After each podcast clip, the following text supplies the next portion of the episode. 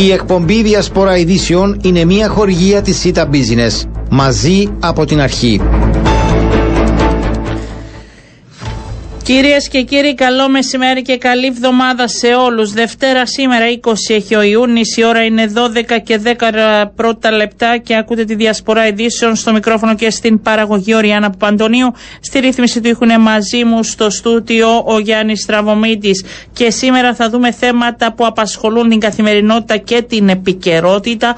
Πρώτος μας φιλοξενούμενος ο βουλευτής του Δημοκρατικού Συναγερμού, εκπρόσωπος τύπου του κόμματος, ο κύριος Δημήτρης Δημητρίου, με την ολοκλήρωση ε, αν θέλετε και του Παγκύπρου ιδεολογικού και πολιτικού συνεδρίου του Δημοκρατικού Συναγερμού αλήφθηκαν και κάποια μηνύματα ε, προς τα στελέχη και τα μέλη του Δημοκρατικού Συναγερμού αλλά αν δόθηκαν και κάποιες ε, προοπτικές για την επόμενη μέρα. Κύριε Δημητρίου, καλό σας μεσημέρι. Καλό σας μεσημέρι, κυρία Παπαντονίου, και καλή εβδομάδα σε εσάς, τους ακροατές και ακροάτριές σας. Συναναστραφήκατε με πολύ κόσμο, συζητήσατε, ακούσατε, είπατε. Ε, ποιο, αν θέλετε, αν θα σας ρωτούσε έτσι το συμπέρασμα το δικό σας από αυτό το τρίμερο. Ε, δόξα τω Θεώ, είχετε δίκιο, είχαμε την ευκαιρία να συναναστραφούμε με πάρα πάρα πολύ κόσμο και την Παρασκευή και το Σάββατο ήταν χιλιάδες τα μέλη, τα στελέχη του Δημοκρατικούς Συναγερμού που ήρθαν εκεί και βλέπαμε και, και στο καθάριο βλέμμα τους αν θέλετε μια θέληση, μια πίστη για το τελικό αποτέλεσμα για να καταφέρουμε να κερδίσουμε τις ε, προεδρικές εκλογές του Φλεβάρι ε, και το μήνυμα που, που εωρείται έτσι από το Σαββατοκύριακο και που ακούστηκε και από τους συνέδρους που έλαβαν τον λόγο και μίλησαν και ήταν μια διαφανής διαδικασία. Όποιος ήθελε τον λόγο τον ζητούσε και τον έπαιρνε. Τελειώσαμε η ώρα 5 το απόγευμα το Σάββατο κυρία Παπαντονίου mm-hmm. και ήταν ένα συνέδριο που μεταδίδω ζωντανά και από τις δικές σας ιστοσελίδες εκεί στον Όμιλο και από άλλα μέσα μαζικής ενημέρωσης. Ήταν το εξής ότι αν συνεχίσουμε και πάμε ενωμένοι στο, στους επόμενους μήνες δεν υπάρχει ε, δυνατότητα να είμαστε ιτημένοι, θα είμαστε νικητές από αυτές τις εκλογές. Και όταν λέμε να είμαστε νικητές δεν είναι αυτός ο σκοπός να παραμείνει ο συναγερμός στην εξουσία για να πάμε στο στάδιο ελευθερία να πανηγυρίσουμε την Κυριακή το βράδυ των εκλογών είναι νίκη, πιστεύουμε και το λέμε και με αυτοπεποίθηση του τόπου μας, της Κύπρου μας, όλων των πολιτών, γιατί πιστεύουμε πως όποτε κυβερνήσαμε αυτόν τον τόπο, φέραμε καλύτερες μέρες στους πολίτες και στην κοινωνία. Είτε στην τρέχουσα δεκαετία με τον πρώτο Αναστασιάτη, είτε στην δεκαετία του 90 με τον Μακαριστό Γλαυκοκληρίδη. Λάθη προφανώς θα με ρωτήσετε και θα σας, και θα προλαβαίνω έγιναν. Όχι, εγώ δεν θα ρωτήσω για τα λάθη, εγώ θα ρωτήσω για τα παράπονα που ακούσατε. Ναι. Δεν ακούσατε παράπονα, εγώ θα ρωτήσω έτσι στα πηγαδάκια, τι έγινε. Δεν είπε, ακούσατε ανησυχία, παράπονα, μόνο θετικά πράγματα; Όχι, κυρία, Ηλια, κυρία Παπαντονίου, συγγνώμη. Όχι, κανένα ε, πρόβλημα. Ναι. Ε, απολογούμε. Ε, ξέρετε, αν είναι κάτι που χαρακτηρίζει ε, τα στελέχη, τα μέλη τους, του Δημοκρατικού Συναγερμού είναι η ευθύτητα και η ειλικρίνεια τους. Και ναι, μίλησαν και για τα ζητήματα που τους απασχολούν και τις ανησυχίες που έχουν ε, και το πώς θα ξεπεράσουμε αυτά τα παράπονα, αυτά τα προβλήματα που προκύπτουν, πώς θα θυμίσουμε στους ε, συμπολίτες μας, στην κοινωνίας, στους πολίτες τις μεταρρυθμίσεις που έγιναν αυτή την δεκαετία για να καταφέρουμε να συνεχίσουμε προς τα μπρος με την ίδια σταθερότητα, την ίδια αποφασιστικότητα, την ίδια ασφάλεια στη δουλειά και τις προοπτικές ανάπτυξης της χώρας και των πολιτών. Άρα δεν υπήρχε αυτή η γκρίνια στο παρασκήνιο σε σχέση με την ε, παρούσα και σημερινή κατάσταση. Ρωτάω για να μαθαίνουμε και τι έγινε εκτός, γιατί τις επίσημες ομιλίες τις παρακολουθήσαμε οι περισσότεροι. Όχι κυρία Παπαντονίου, αν αναφέρεστε σε εγκρίνια για τα αποτελέσματα της διακυβέρνησης, ε, όχι. Επιμέρους ζητήματα υπάρχουν και τα ξέρουμε. προσωπικά θέματα, απογοητεύσεις ή παράπονα, προφανώς και υπάρχουν. Αλλά την κρίσιμη ώρα, την ώρα της μαχης βλέπουμε την μεγάλη εικόνα. Βλέπουμε ποιος είναι ο στόχος και πώς, αυτός, πώς αυτόν θα τον πετύχουμε. Παραμερίζουμε, βάζουμε στην άκρη είτε πικρίες, είτε παράπονα, είτε οτιδήποτε άλλο και πάμε όλοι μαζί ενωμένοι για την νίκη. Ναι, και ο στόχος αν θέλετε και αυτής της μεγάλης ε, προσπάθειας που κατέληξε στο συνέδριο που παρακολουθήσαμε μια διαδικασία που ξεκίνησε από τον περασμένο Οκτώβριο αν δεν κάνω λάθος ε, με τον διάλογο τα προσυνδιαδριακά όλοι οι στόχοι έχουν επιτευχθεί πιστεύετε αυτό που όπως το σχεδιάσατε ναι, και το οραματιστήκατε; Έχουμε ενώπιον μας το, το, το μανιφέστο του πολιτικού και ιδεολογικού συνεδρίου που ενισχύει, που συμπληρώνει την διακήρυξη αρχών του 1976 ένα επίκαιρο κείμενο όσο ποτέ κύριε Ροδαντονίου το οποίο όμως εκ των πραγμάτων ύστερα από 40-46 χρόνια χρειαζόταν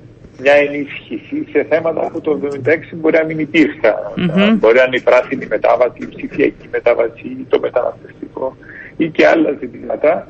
Και το, το απόσταγμα αυτού του κειμένου είναι το προϊόν του διαλόγου των ε, προσυνεδρίων που προηγήθησαν των ομάδων παραγωγής πολιτικής που έκαναν μια πάρα πολύ καλή δουλειά των οργανώσεων του κόμματος είτε της νεολαίας των νέων επιστημόνων της γυναικείας οργάνωσης ε, και άλλων Ινστιτούτων του κόμματος που ενίσχυσαν ε, την προσπάθεια και έχουμε αυτό το κείμενο ενώπιόν μας. Από εκεί και πέρα ε, ήταν ένα σημαντικό συνέδριο το οποίο ο στόχος ήταν να γίνει και προηγουμένως βλέπετε λόγω πανδημίας ε, μεταφέρθηκαν, αναβληθήκαν πολλά στις ζωές μας όλων μαζί με αυτά και το συνέδριο του Δημοκρατικού Συναγερμού.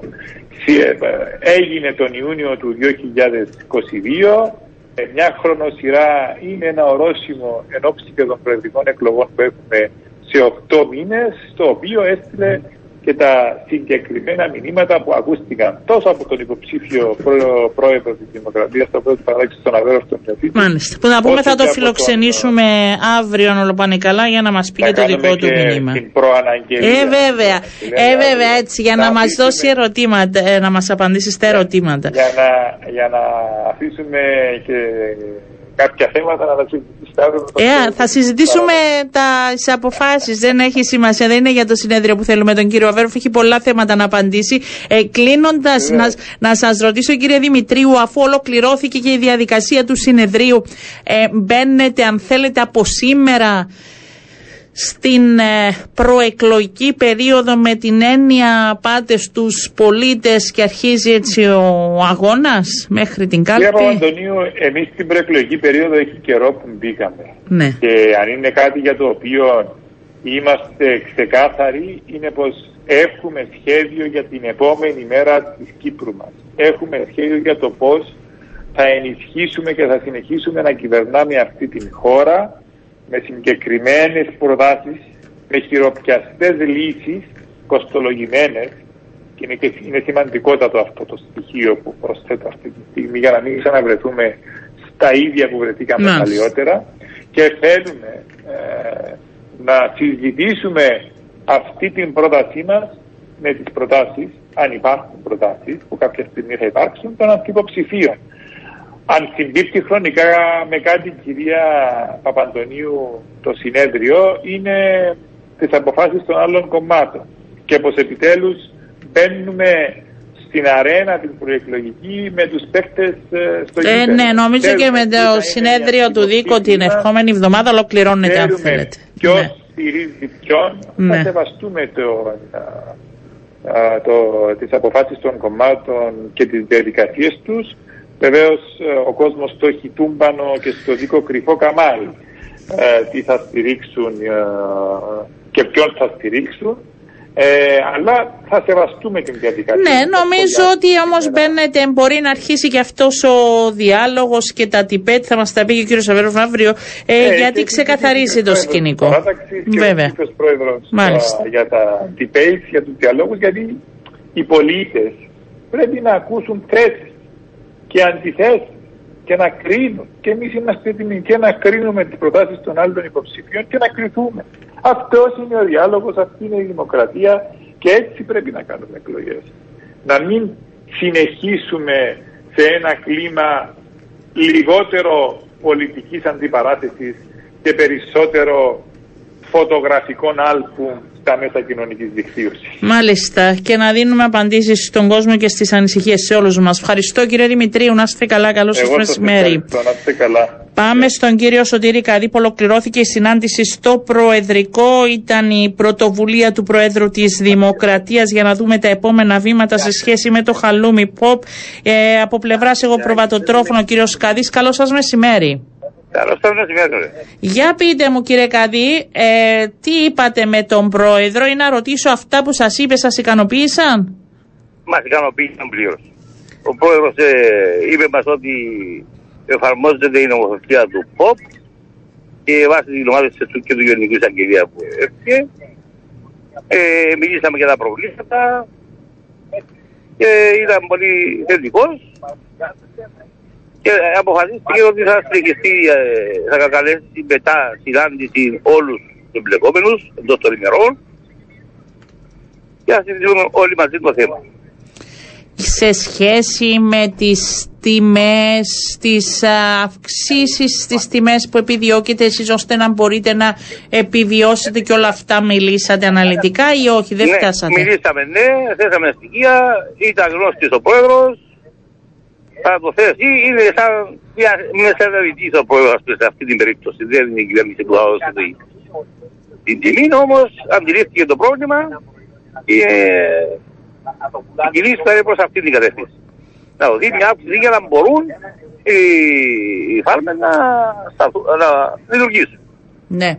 Και επειδή έχει μιλήσει και με τους στυροκόμους πριν από εσάς, ναι. που ήταν και η μεγάλη διαφωνία, έχει λάβει και τη δική τους θετική έτσι ποιο το μήνυμα που σας έδωσε, πού τα βρήκανε για να μπορέσετε όλοι να συνεπάρξετε; Ε, σίγουρα το τρόπο που θα βρίσκουμε είναι το χαρτούπι είναι ένα. Δεν μπορεί να υπάρξει, άρα και τυροκόπη και φαρμαδόροι πρέπει να σταθούν προς αυτή την κατεύθυνση. Δεν υπάρχει θέμα πλέον. Ε, δεν σας είπε ο Πρόεδρος κάτι για το οποίο πρέπει κάτι να αλλάξει; Ή υπάρχει παράπονο ή δυσκολία στην εφαρμογή; Όχι, εκτός από αυτά που συμφωνήσαμε όλοι, όπως τις ποινέ, το σχήμα, ότι θα αλλάξει μικρά διαφοροποίηση σε ναι, ναι, σχέση ναι. με τα 8 σημεία και σε σχέση με, την, ε, με το χρόνο που θα ολοκληρωθεί η διαδικασία και κοινό. Μέχρι. Ο χρόνο μίλησε για δύο μήνε ότι ε, για περιθώριο για να εγγραφούν όλοι στο ΠΟΠ και να φύγει ο στόχο από αυτό που έχουν που δεν είναι κάτι. Δεν ναι. προδιαγραφές τόπο Ναι. Ε, πότε θα συναντηθείτε όλοι μαζί, σας είπε. Σε λίγες μέρες. Σε λίγες μέρες. Ναι. Υπάρχουν ε, και άλλοι που θα πρέπει να δει ο πρόεδρος και μετά από την. Ναι, θα δει τους τρόφου από τη. Ναι. Ε, αν και ο πρόεδρος μπορεί να λείπει στο εξωτερικό, πιθανώς δύο υπουργός, για να μεταφέρετε Μάλιστα και μετά θα γίνει μια κοινή συνάντηση για να ολοκληρωθεί. Ε, κρατάμε την ικανοποίηση και κρατάμε ότι το θέμα φαίνεται ότι θα λυθεί άμεσα. Ε, θα είμαστε σε επικοινωνία για ό,τι νεότερο. Ευχαριστώ. Ήταν πολύ θετικός. Ήταν πολύ θετικός. Ε, το κρατάω και εγώ αυτό. Ναι, και ναι. εσείς είσαστε θετικοί προς αυτή την κατεύθυνση. Άρα σημαίνει ότι μπορεί να έχουμε έτσι καλή ε, εξελίξη. Θα το δούμε τις, το επόμενο δεκαήμερο από ό,τι αντιλαμβάνομαι. Ε, περίπου σε λίγες μέρες. Ναι, θα δω... στην Κύπρο, θα δώσατε ένα, εσείς θα δώσετε χρόνο μέχρι να αντιδράσετε ή θα παρακολουθείτε και θα δείτε τι γίνεται. Εγώ θα παρακολουθούμε, ε, κάποιες διαδηλώσεις ο πρόεδρος, ε, είμαστε υποχρεωμένοι. Περιμένουμε ότι προπάντων όταν είναι ο λίγο ημέρες. Ναι, όχι, ναι. Λοιπόν, και εμείς μαζί σας και θα ξαναμιλήσουμε. Ευχαριστώ κύριε Καδί, να είστε καλά. Καλό σας μεσημέρι. Αυτά εντός. Πάμε στα εκτός. Μιλούσαμε την προηγούμενη Τρίτη με τον διεθνολόγο τον κύριο Γιώργο Ιωάννου για τις γαλλικές εκλογές και του είπα θα δώσουμε ραντεβού και ραδιοφωνικά ε, την ερχόμενη Δευτέρα για να δούμε και το τελικό αποτέλεσμα μιας και ήταν ο πρώτος γύρος και τώρα ήταν ο δεύτερος. Νομίζω το αποτέλεσμα δείχνει το χειρότερο σενάριο. Ήταν το χειρότερο που ανέμενε ο Εμμανουέλ Μακρόν με τα λίγα που αντιλαμβάνομαι. Κύριε Ιωάννου καλό σας μεσημέρι. Καλημέρα κύριε Παπαντονίου ε, νομίζω ότι δεν ευνοεί καθόλου έτσι το αποτέλεσμα των Εμμανουέλ Μακρόν ε, νομίζω ότι τα ιδιαίτερα μετά τα, τις πρώτες εκτιμήσεις χθες βράδυ ε, ήταν μια μεγάλη ψυχροδουσία ε, για την κυβερνητική παράταξη παρά το γεγονός ότι όπως είχαμε τονίσει και την προηγούμενη εβδομάδα οι πιθανότητες για να έπαιρνε το όριο των 289 που αυτό που θα του επέτρεπαν να έχει ε, μια ε, ασθέτητη πλειοψηφία στη Γαλλική Εθνοσυνέλευση.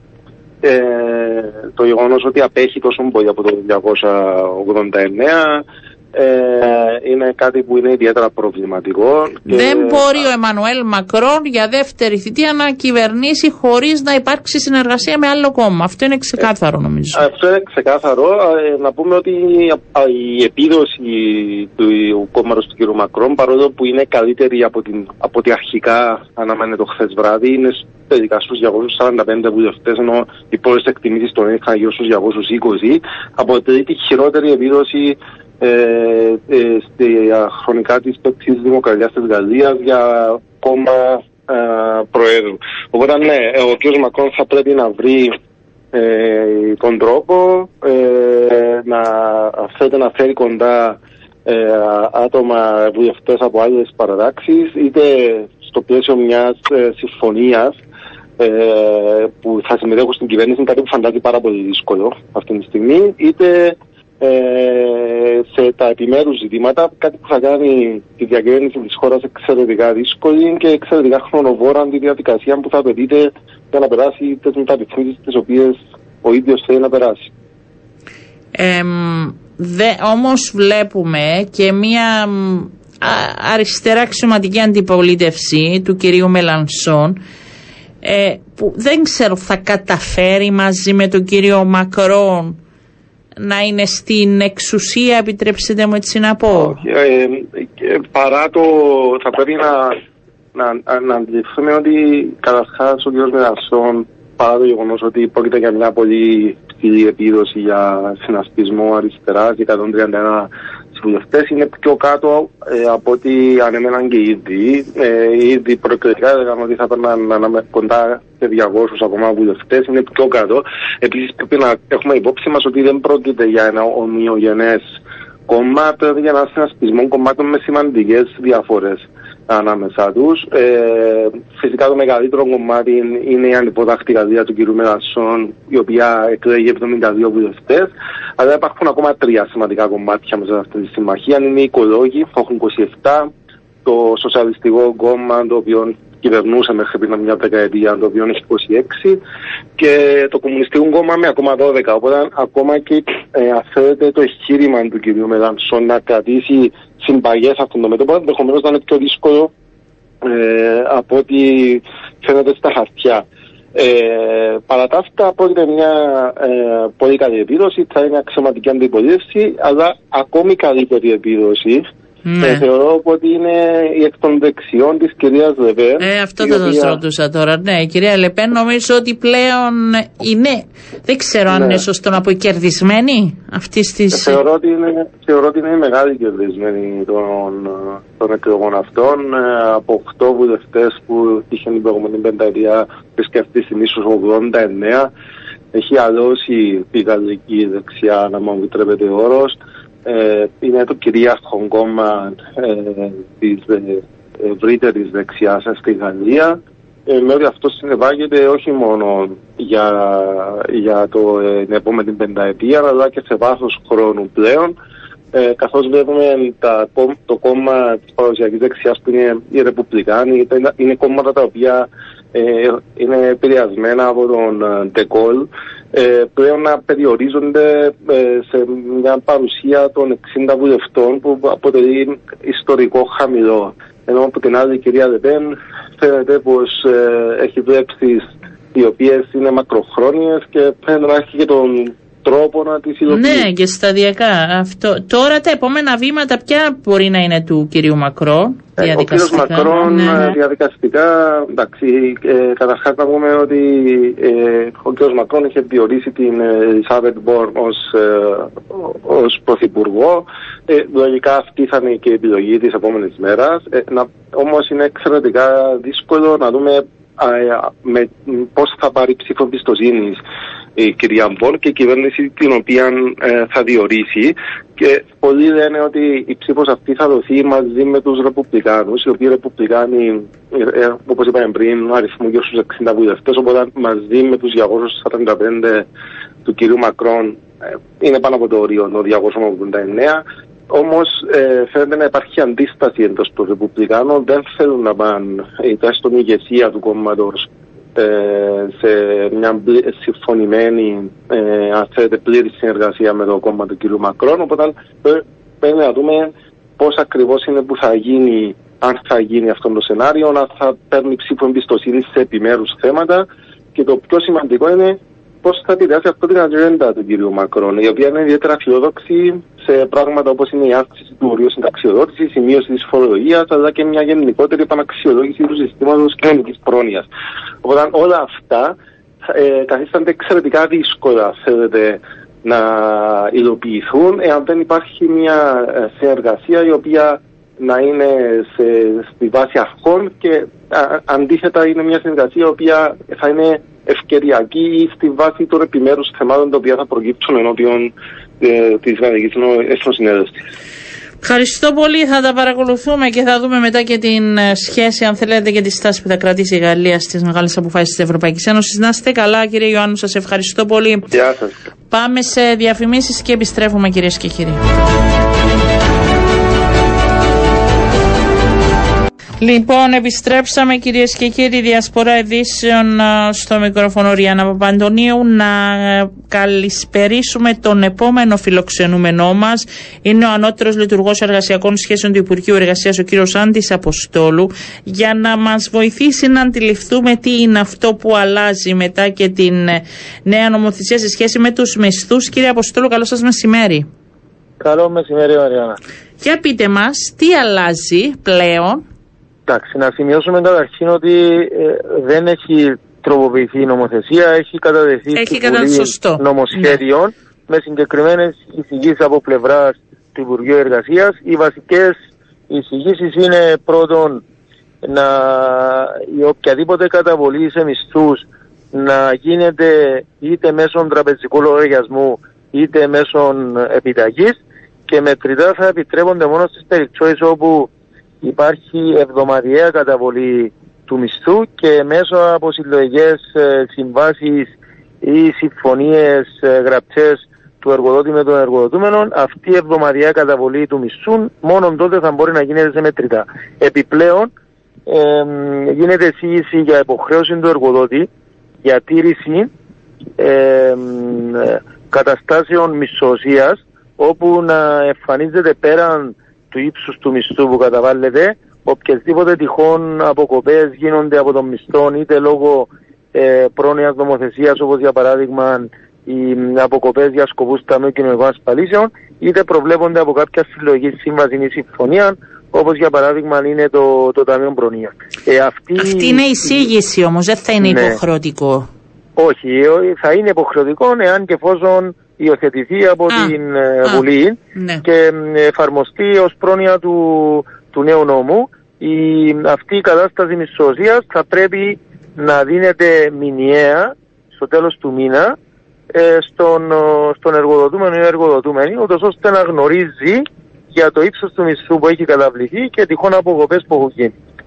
Να σας ρωτήσω κάτι, πώς μπορεί μετά αν περάσει αυτό να γίνεται ο έλεγχος από πλευρά σας σε σχέση με το πώς πληρώνεται ο κάθε εργαζόμενος; Θα ζητάτε αν θέλετε τους τραπεζικούς λογαριασμούς; Πώς θα γίνεται αυτός ο έλεγχος; Ναι, ε, ήδη, ήδη και η φυστάμενη νομοθεσία προβλέπει ότι ο επιθεωρητής σε περίπτωση που μετά από επιθεώρηση είτε μετά που λαμβάνει κάποιον προσωπικό παράπονο ε, ζητήσει οποιαδήποτε στοιχεία ή καταστάσεις, έχει υποχρέωση ε, είτε ο εργοδότης είτε και ο εργοδοτούμενος να τα παρέχουν. Όμως ε, μέσα από την πρακτική ε, εμπειρία των τόσων χρόνων τήρησης mm-hmm. της νομοθεσίας έχει φανεί ότι η, η πληρωμή σε πολλές περιπτώσεις ανεξέλεκτα ε, με μετρητά δυσκολεύει τόσο το έργο της επιθεώρησης να μπορέσουμε να εντοπίσουμε δηλαδή το ύψος του μισθού που έχει καταβληθεί και από την άλλη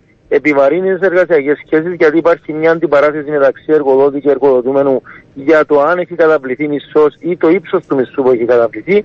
Κατά συνέπεια, πιστεύουμε, έχοντας υπόψη ότι και εδώ και αρκετά χρόνια οι, οι άδειες εργασίας για αλλοδαπούς εργαζόμενους από τρίτες χώρες προβλέπουν την, ε, την δημιουργία και την καταβολή του μισθού μέσα από τραπεζικό λογαριασμό ε, θεωρούμε ότι η εισαγωγή αυτής της πρόνοιας θα επιλύσει διάφορα προβλήματα που παρατηρούνται.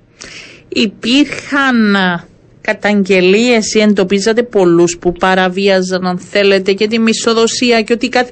Ε, εμείς καμιά φορά ως δημοσιογράφοι είχαμε καταγγελίες να σας πω ότι υπήρχε μεγάλη καθυστέρηση και τους τα χρωστούσαν όταν ήταν μέτρητα.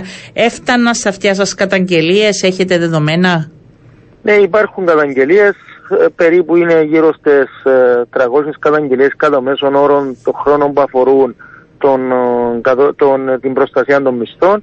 Όμως όπως έχω προαναφέρει το μεγαλύτερο πρόβλημα κατά την εξέταση ναι. γιατί στο τέλος της ημέρας το Υπουργείο έχει την ευχαίρεια να προχωρήσει και να, να με, με ποινικό φάγελο στο δικαστήριο τόσο για την παραβίαση και την μη καταβολή μισθού αλλά και σε αρκετές περιπτώσεις για το ύψος του μισθού που έχει καταβληθεί, δηλαδή η διαφορά. Η, η, τα μεγαλύτερα προβλήματα που αντιμετωπίζουμε στην εξέταση των, των παραπώνων, όπως έχω πει, είναι αν όντως έχει καταβληθεί και τι έχει καταβληθεί στις περιπτώσεις που αυτόν γίνεται με μετρητά. Και αυτό είναι που θέλουμε να διορθώσουμε και είμαστε σίγουροι ότι στο τέλος της ημέρας θα είναι ευνοϊκών τόσο για τον εργοδότη όσο και για τον εργοδοτούμενο, αλλά γενικότερα για τις εργασιακές σχέσεις σε ένα χρόνο εργασία. Ναι, και να ρωτήσω τώρα έρχεται και ένα άλλο ερώτημα. Άνθρωποι που εργάζονται και είναι δύσκολο να ανοίξουν λογαριασμούς στις τράπεζες, είτε είναι πρόσφυγες είτε είναι αιτητές και υπάρχει αυτή η, η σχέση εργασιακή. Θα είναι εύκολο, θα δημιουργηθούν προβλήματα, τα έχετε σκεφτεί αυτό, τι γίνεται; Ε, η, εντάξει, όπως έχω πει ήδη στους αλλοδαπούς από τρίτες χώρες, το άνοιγμα τραπεζικού λογαριασμού είναι υποχρεωτικό. Ναι. Άρα από τη στιγμή που υπάρχει, υπάρχει άδεια εργασία, μπορεί να ανοιχτεί λογαριασμός. Το ίδιο, το ίδιο ισχύει και για Κύπρους και για κοινωτικού εργαζόμενου. Θα είναι πλέον και υποχρέωση του ίδιου του εργαζόμενου να προχωρήσει στο άνοιγμα τραπεζικού λογαριασμού και στην πορεία θα είναι υποχρέωση του εργοδότη οποιοδήποτε, οποιοδήποτε καταβολή μισθού να γίνεται σε αυτόν τον λογαριασμό.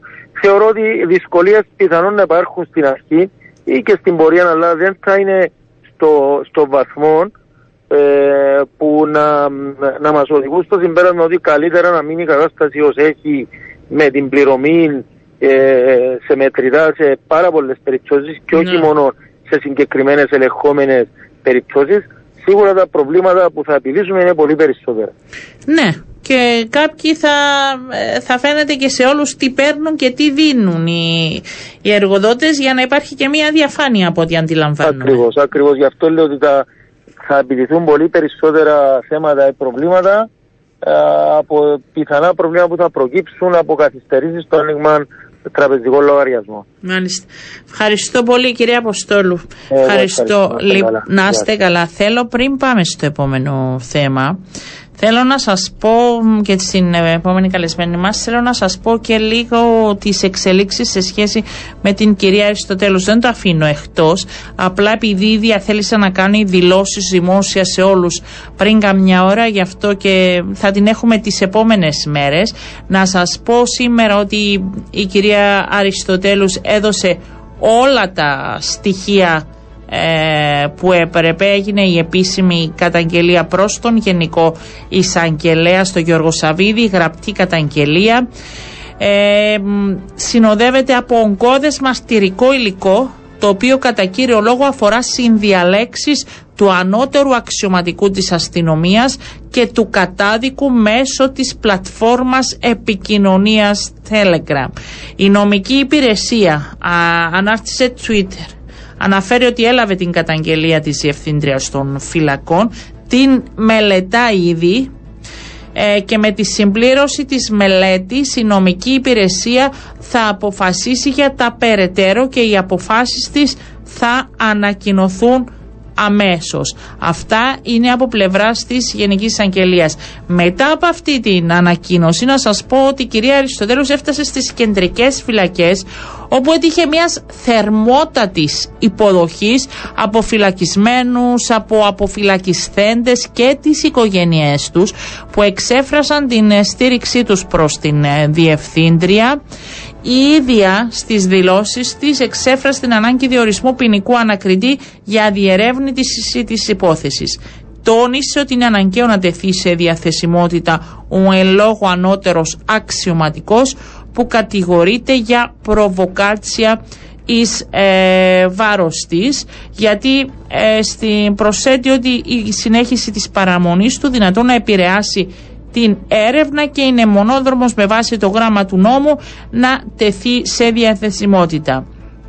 Ρωτήθηκε και αν θα τεθεί σε δια, ε, αν θα υποβάλει την παρέτησή της εάν δεν τεθεί σε διαθεσιμότητα ο εν λόγως αξιωματικός. Σημείωσε ότι θα αποφασίσει στη συνέχεια τι θα πράξει ίδια επισημένοντας ότι ε, μιλάμε για ένα ανώτερο αξιωματικό που δεν διστάζει να καταχραστεί τις εξουσίες και ουδής μπορεί να αφισβητεί οποιαδήποτε ανάλογη ενέργεια κατά την διαδικασία των ερευνών. Να σας πω ότι φαίνεται πως υπάρχει σε εξέλιξη η όλη ε, προσπάθεια δεν ξέρω αν θα τεθεί σε διαθεσιμότητα μέσα. Αυτό που ξέρω είναι ότι δεν θα παραστεί ε, σε επίσημη εκδήλωση αν θέλετε στην οποία θα έπρεπε να είναι εκεί. Ε, αυτός ο άνθρωπος λόγω και της θέσης που έχει φαίνεται ότι δεν θα βρίσκεται εκεί σε ανακοινώσεις που θα γίνουν ε, από το πώς το τοπίο λειτουργεί σύμφωνα με τα στοιχεία που έρχονται μπροστά μου Άρα ε, θα δούμε και την εξέλιξη. Αυτό είναι η μία είδηση που θέλω να σας πω. Και η δεύτερη, γιατί είπαμε η επικαιρότητα τρέχει και πρέπει να κάνουμε, να σας πω για τον καινούριο Υπουργό, για τον νέο Υπουργό Εργασίας. Τον μέχρι σήμερα Υφυπουργό παρά το Πρόεδρο, τον Κυριάκο τον Κούσο, διόρισε στη θέση του Υπουργού Εργασίας και Κοινωνικών Ασφαλίσεων σε διαδοχή της έκλειπουσας Ζέτας Εμιλιανίδου. Ένα φίλο της Ζέτας Εμιλιανίδου, λοιπόν, διόρισε σε αυτή ε, την θέση. Ε, στη θέση του Υφυπουργού παρά το Πρόεδρο διόρισε τον Πέτρο Δημητρίου και καθήκοντα διευθυντού γραφείου του Προέδρου της Δημοκρατίας αναλαμβάνει ο Παντελής Παντελίδης. Οι πιο πάνω διορισμοί θα ισχύουν από την Δευτέρα 27 Ιουνίου κατά την οποία στις 9 το πρωί θα πραγματοποιηθεί η τελετή διαβεβαίωσης και ανάληψης των καθηκόντων των νέων αξιωματούχων. Να σας πω επίσης ότι είναι σε εξέλιξη η συνεδρία του Εθνικού Συμβουλίου και από εκεί αναμένουμε νεότερα θα τα δούμε στην συνέχεια και τώρα θα σας πάω κάπου αλλού και όλοι μαζί νομίζω θα ακούσουμε με μεγάλο ενδιαφέρον τα όσα να έχει να μας πει η δόκτωρ Ελισάβερ Κιούρτη. Είναι ερευνήτρια, λέκτορας, ειδικός στον τομέα των βιντεοπαιχνιδιών και γκέιμερ. Δεν ξέρω αν τα είπα σωστά. Κυρία Κιούρτη, καλό σας μεσημέρι. Καλό μεσημέρι και σας ευχαριστώ για την πρόσκληση. Εμείς ευχαριστούμε και ξέρετε σας σκέφτηκα παρακολουθώντας και την δράση σας και τις τοποθετήσεις σας και στο διαδίκτυο αλλά ε, και δηλώσεις σας σε σχέση με τα όσα ε, ακούω, να εξελίσσονται γύρω μου τις τελευταίες μέρες που έχουν ήδη κλείσει τα σχολεία. Και ο, ε, Α, για να ακούσουμε. να σας πω εγώ, οι γονείς με τα παιδιά είναι συνέχεια στον καυγά κλείστε τα τάπλετ, κλείστε τα κινητά, σταματήστε να παίζετε. Και τα παιδιά να αντιδρούν και να λένε Μα παίζω με τους φίλους μου, μα μιλάμε παράλληλα. Και να γίνεται πραγματικά σας το λέω, είναι πολλοί, πολλοί καυγάδες που εξελίσσονται. Πείτε μας λοιπόν, μπορούν τελικά τα παιδιά και να απασχολούνται και να μαθαίνουν και να δραστηριοποιούνται σωστά μέσα από τα βιντεοπαιχνίδια. Βεβαίως, οι έρευνες πλέον είναι ξεκάθαρες για τα ωφέλη, να το πούμε με απλά λόγια, που συνεισφέρουν τα βιντεοπαιχνίδια και ειδικότερα τα βιντεοπαιχνίδια ε, τα, στα οποία υπάρχουν πολλαπλοί παίχτες, δηλαδή παίζουν με ομάδες. Ε, από εκεί και πέρα, ε, τώρα ειδικά στις διακοπές, νομίζω ότι μπορεί να γίνει μια σαφή συνεννόηση και έτσι μια υποχώρηση θεωρώ από τους γονείς προς τα παιδιά εφόσον τελείωσαν τα σχολεία ε, να τους αφήσουν ελεύθερους να παίζουν με κάποιο συγκεκριμένο ωράριο. Δηλαδή ε, δεν χρειάζεται να παίζουν όλη μέρα πρέπει να μπουν κάποιοι κανόνες, αλλά σίγουρα θα, μπορούν, θα πρέπει να παίζουν περισσότερες ώρες από ό,τι δικαιούν το, τον καιρό που ε, ε, ήταν στο σχολείο. Διαφορετικά, θα πρέπει να βρούμε ενός γονείς εναλλακτικές. Δηλαδή, δεν γίνεται να έχουμε ένα παιδί στο σπίτι, για παράδειγμα, μόνο του αν είναι έφηβος ή με τη γιαγιά του, και να μην το αφήνουμε να πηγαίνει σε κάποιο φίλο του, να μην κάνει μια δραστηριότητα. Και να μην το αφήνουμε μετά ή τι να αφήνουμε να παίζει βιντεοπαιχνίδια. Τι θα κάνει αυτό το παιδί; Δηλαδή πρέπει να δοθούν δραστηριότητες άλλες. Αν είναι να, να πούμε ότι το παιδί μου δεν θέλω για παράδειγμα να παίζει βιντεοπαιχνίδια το καλοκαίρι, θέλω να ασχολείται με κάτι άλλο.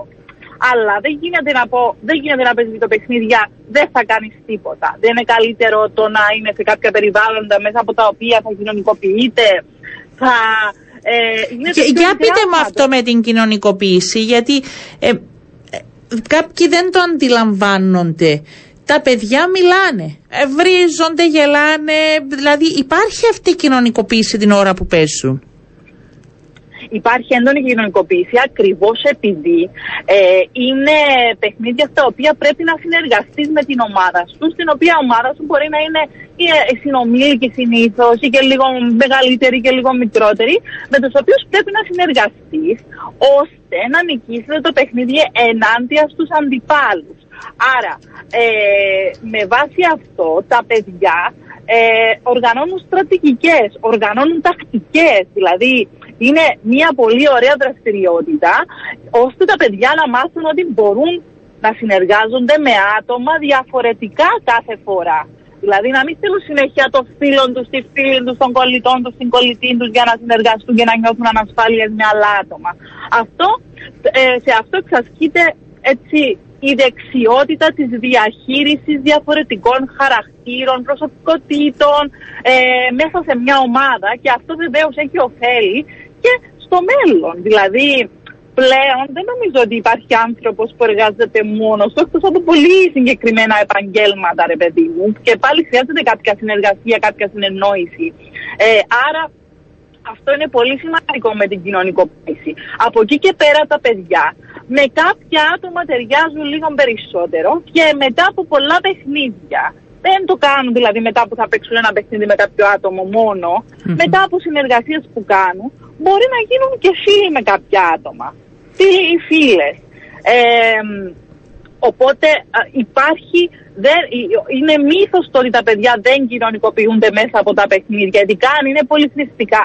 Τώρα αν έχουμε ένα παιχνίδι το οποίο παίζει στο PlayStation και είναι μόνος του ναι. παίχτης ή παίχτρια, αυτό είναι παιχνίδι το οποίο ναι, μπορεί να μην κοινωνικοποιήσει υπό την έννοια ότι έχει άλλα άτομα εκεί, αλλά κάνει και για δύο άλλα πράγματα. Αυτό θα ρωτούσα. Υπάρχουν δεξιότητες που θα μπορούσες να, να αποκτήσεις ή να βελτιώσεις μέσα από τα παιχνίδια; Καταρχάς, υπάρχουν ε, ε, επιστημονικές έρευνες που πλέον ε, έχουν δείξει ότι μέσα από τα βιντεοπαιχνίδια τα παιδιά, ε, και ειδικά από μικρότερες ηλικίες, αν ξεκινήσουν, ε, μαθαίνουν αγγλικά εξασκώντας ιδιαίτερα το προφορικό κομμάτι που αυτό είναι πολύ σημαντικό στις μέρες μας. Επιπλέον, ε, τα παιδιά αναγκάζονται μέσα από τα δύο παιχνίδια να διαβάζουν κείμενα, πολυτροπικά κείμενα, δηλαδή κείμενα που περιέχουν για παράδειγμα εικόνα, ήχο, γλώσσα και όχι μόνο να τα διαβάζουν και μετά να το κλείνουν το βιντεοπαιχνίδι. Αυτά τα κείμενα, οι πληροφορίες που τους δίνουν, τις χρησιμοποιούν ώστε να λύσουν τα προβλήματα του παιχνιδιού. Με απλά λόγια, λειτουργεί ο εγκέφαλος, ο οποίος είναι δομημένος ο εγκέφαλος μας για να επιλύει προβλήματα, προκλήσεις καθημερινά από το πεινάω και πρέπει να αποφασίσω τι φαγητό θα φάω ανάλογα με το χρόνο που έχω στη διάθεσή μου. Δηλαδή, και βρίσκω την πιο λειτουργική λύση. Αν για παράδειγμα έχω στη διάθεσή μου 10 λεπτά, ε, θα σκεφτώ ότι δεν είναι λειτουργικό να φτιάξω παστίτσιο που θέλει μια ώρα. Ναι. Άρα ίσως να φτιάξω ένα σάντουιτς. Τα, παιδ- τα, οι παίκτες αυτό κάνουν. Δηλαδή έχουν μπροστά τους κάποια προβλήματα. Για παράδειγμα έχουν έναν εμπόδιο, έχουν δύο κάσες μπροστά τους που δεν μπορούν να τις σπάσουν με το τσεκούρι που έχουν μαζί τους. Άρα βρίσκουν κάποια άλλα πράγματα τα οποία είναι κρυμμένα μέσα στο παιχνίδι για να βρουν άλλα εργαλεία ώστε να σπάσουν αυτές τις δύο κάσες. Τώρα σας λέω ένα πολύ μικρό παράδειγμα. Ε, βεβαίως, Εγώ έχω δει και αυτό- παιδιά με κινητικά Ναι, προβλήματα έτσι, που τους βοηθούν πάρα πολύ κάποια παιχνίδια ε, για να, λυ- να κάνουν τις κινήσεις που θα πρέπει που σε διαφορετική περίπτωση μπορούν και να βαριούνταν να αντιδρούσαν ενώ τώρα μέσα από το παιχνίδι ε, τους βοηθά πάρα πολύ. Έχουμε παιδιά με Asperger, αυτισμό που είναι σε αυτόν το φάσμα, τα οποία υπάρχουν παιχνίδια όχι μόνο, ειδι- δεν είναι καν ειδικά, είναι παιχνίδια τα οποία είναι mainstream. Ε, δηλαδή παιχνίδια που παίζουν όλα τα παιδιά, απλά έχουν ειδικά τηλεχειριστήρια ή είναι εντολές Αχα. μέσα από, α- με άλλους μηχανισμούς ε, μέσα από κινήσεις, για παράδειγμα το δαχτύλο, γιατί μπορεί να έχει κάποιον παιδί που να μην μπορεί να μιλήσει και παίζουν βιντεοπαιχνίδια βεβαίως.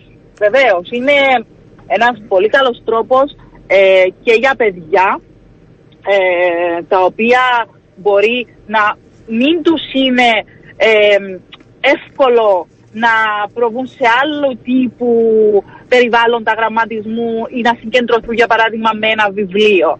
Βέβαια δεν έρχονται τα βιντεοπαιχνίδια, δεν έρχονται σε αντιδιαστολή με τα βιβλία. Εννοείται ότι και βιβλία πρέπει να διαβάζουμε, δηλαδή ιδανικά θα ήταν να κλείσουμε μια συμφωνία με το παιδί μας ότι θα επιλέξουμε ένα βιβλίο να διαβάσει κατά τη διάρκεια του καλοκαιριού και να παίξει και ένα-δύο από τα βιντεοπαιχνίδια που θέλει να παίζει. Ε, δεν Έχει θεωρώ ότι- ιδανικό χρόνο για κάθε μέρα πόσο χρόνο πρέπει να παίζει το παιδί; Ε, Κοίτα, είναι, είναι, ε, είναι διαφορετικό το, το καλοκαίρι από τις ημέρες που είναι το σχολείο. Δηλαδή, Ναι. άλλους, ε, τι θέλετε να συζητήσετε, τι- για ποιο θέλετε να πούμε, να, να πούμε για το σχολείο. ή για Όχι, τώρα, το θέλω για καλοκαίρι; τώρα. Θέλω για τώρα. Για τώρα πρέπει οι γονείς να χαλαρώσουμε, πρέπει να μιλήσουμε όμως πρώτα με τα παιδιά, να μπουν κάτω όροι, ότι να αντιληφθεί το παιδί πως τώρα έχουμε διακοπές, είναι η ώρα του που θα χαλαρώσει και έτσι θα του δώσουμε περισσότερες ώρες καθημερινά. Καθημερινά μπορεί, ε, αν είναι για παράδειγμα ένα, ένα παιδάκι του δημοτικού, ναι. μπορούμε να του δώσουμε δύο με τρεις ώρες, όχι συνεχόμενες. Δηλαδή να του το μοιράσω, ρε παιδί μου, σε, τρεις, σε τρία, μ, α, τρία-τέσσερα επίπεδα. Δηλαδή μέσα στη κατά τη διάρκεια της μέρας μπορεί να είναι, ξέρω εγώ, ε, πριν το μεσημεριανό ή μετά το απόγευμα. Να μην είναι συνεχόμενο. Να βρούμε τον τρόπο Ναι, ανάλογα ο ναι, καθένας ναι. με την καθημερινότητά του. Ακριβώς. Αν είναι πιο μεγάλα παιδιά, θεωρώ ότι το απόγευμά τους, αν δεν έχουν κάτι άλλο να κάνουν, ας χαλαρώσουμε, ας τους αφήσουμε. Μπορεί να είναι από τις 3 μέχρι τις 6 ή αν κοιμούνται από τις 4 μέχρι τις 7. Ναι. Ε, αυτό. Δε, δηλαδή θα πρέπει να τους δώσουμε. Γιατί μπορεί να ακούγονται πολλές οι ώρες. Αλλά δεν είναι. Για ποιο Όχι, λόγο; ναι. Για τον λόγο του ότι στο κομπιούτερ, να μπει στο παιχνίδι, να βρεις τους παίκτες, να παίξετε λίγους γύρους, να χάσετε, να κερδίσετε, να κάνετε, να λύσετε τα προβλήματα, έχει ε, περάσει η ώρα. Εξάλλου και μια δραστηριότητα άλλη να κάναν τόσες ώρες θα Ναι. έτρωγαν. Να, να, Άρα- να σας ρωτήσω και κάτι άλλο που μπαίνει και έρχονται τα μηνύματα για τις ανησυχίες των γονιών, κυρίως στην εφηβεία Ναι. εστιάζουμε, που δεν υπάρχει και αν θέλετε ολοκληρωτικά ο έλεγχος.